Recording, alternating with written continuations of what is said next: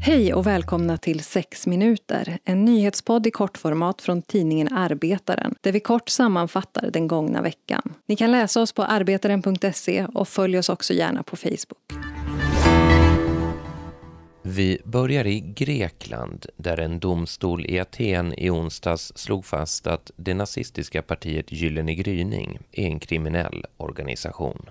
Nu döms ledningen och sammanlagt 66 personer till fängelsestraff i det som kallats den största nazisträttegången sedan Nürnberg i slutet av 40-talet. De anklagade nazisterna döms bland annat för tre fall av mordförsök samt för det uppmärksammade mordet på den grekiska antifascisten och rapparen Pavlos Fysas 2013. Ett 30-tal av de åtalade Gyllene gryning-medlemmarna döms också för mordförsöket på det grekiska metallfackets ordförande för sju år sedan. Domen möttes omedelbart av jubel både i och utanför rättssalen där 15 000 människor samlats på gatorna som en protest mot Gyllene gryning. Rättegången mot de nu dömda nazisterna har pågått i fem år. Det kom inget konkret besked om missförtroendevotum mot Stefan Löfven från Vänsterpartiet i torsdags.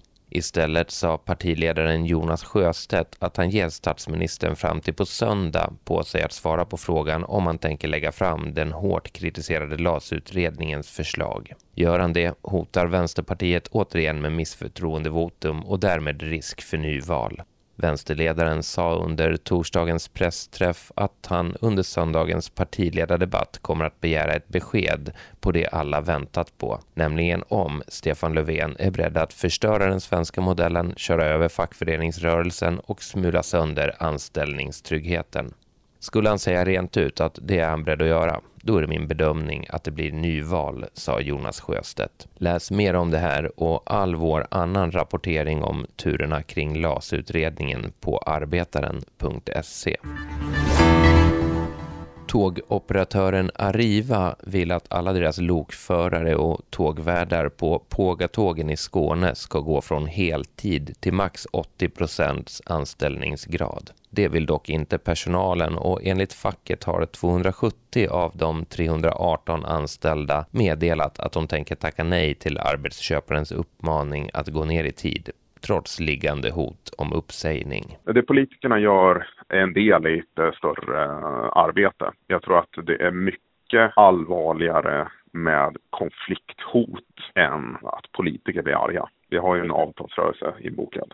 Det säger Ola Brunnström som är lokförare och förhandlingsansvarig för Sekos klubb Pågatåg. Enligt Arriva måste företaget skära i bemanningen med anledning av den plötsliga dipp som skett i trafiken med anledning av den pågående coronapandemin. Och i veckan kom också Socialdemokraterna och Miljöpartiet överens om en migrationspolitisk kompromiss. Vad det egentligen kommer att leda till är fortfarande oklart, men regeringspartierna som varit djupt splittrade i frågan har meddelat att förslaget nu ska ut på remiss. Bland annat ska Miljöpartiet ha fått igenom en ändring om lättnader i den så kallade gymnasielagen. Beskedet fick Sverigedemokraternas partiledare Jimmy Åkesson att gå i taket. Det här betyder krig, skriver han i ett uppmärksammat inlägg på Twitter.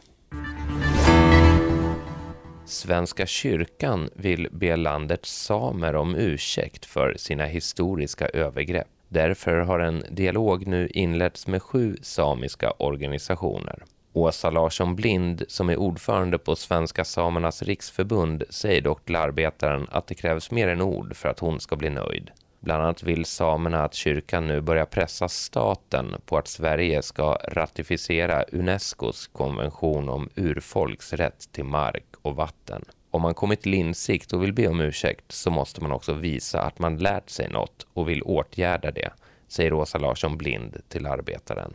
Ursäkten från Svenska kyrkan planeras att framföras på nästa års kyrkomöte.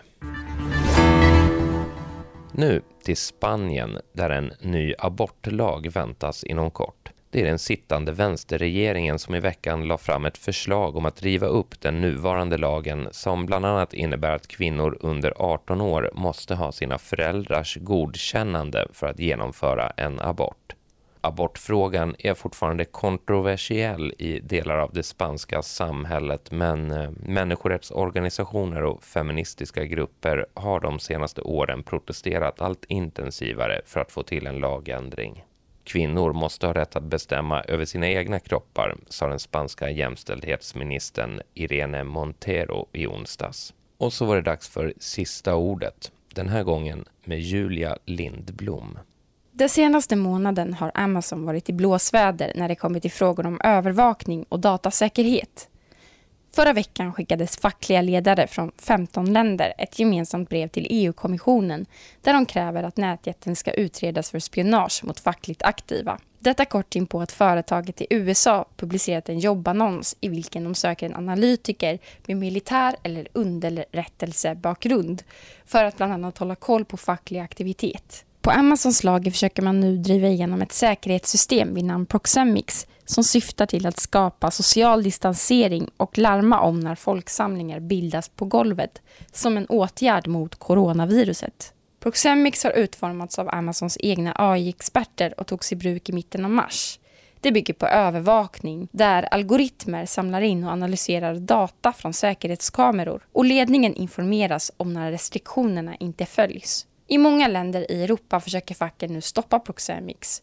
De menar att det inte finns någon garanti för att säkerhetskamerorna tas bort efter pandemin. Det återstår att se hur organiserade arbetare och fackföreningar lyckas samordna sina kamper när det kommer till digitalisering. På Amazons lager i tyska Bad Hersfeld har arbetsrådet lyckats få bort det ökända feedbacksystemet genom att juridiskt kräva att företaget inte får använda software eller teknisk utrustning för att övervaka anställda. Det innebär att det blir svårare att avskeda anställda utifrån insamlad data som mäter deras prestationer. Om Amazon-arbetare runt om i världen lyckas samordna sina kamper kring frågor om övervakning och datainsyn kan det inspirera arbetare inom många branscher.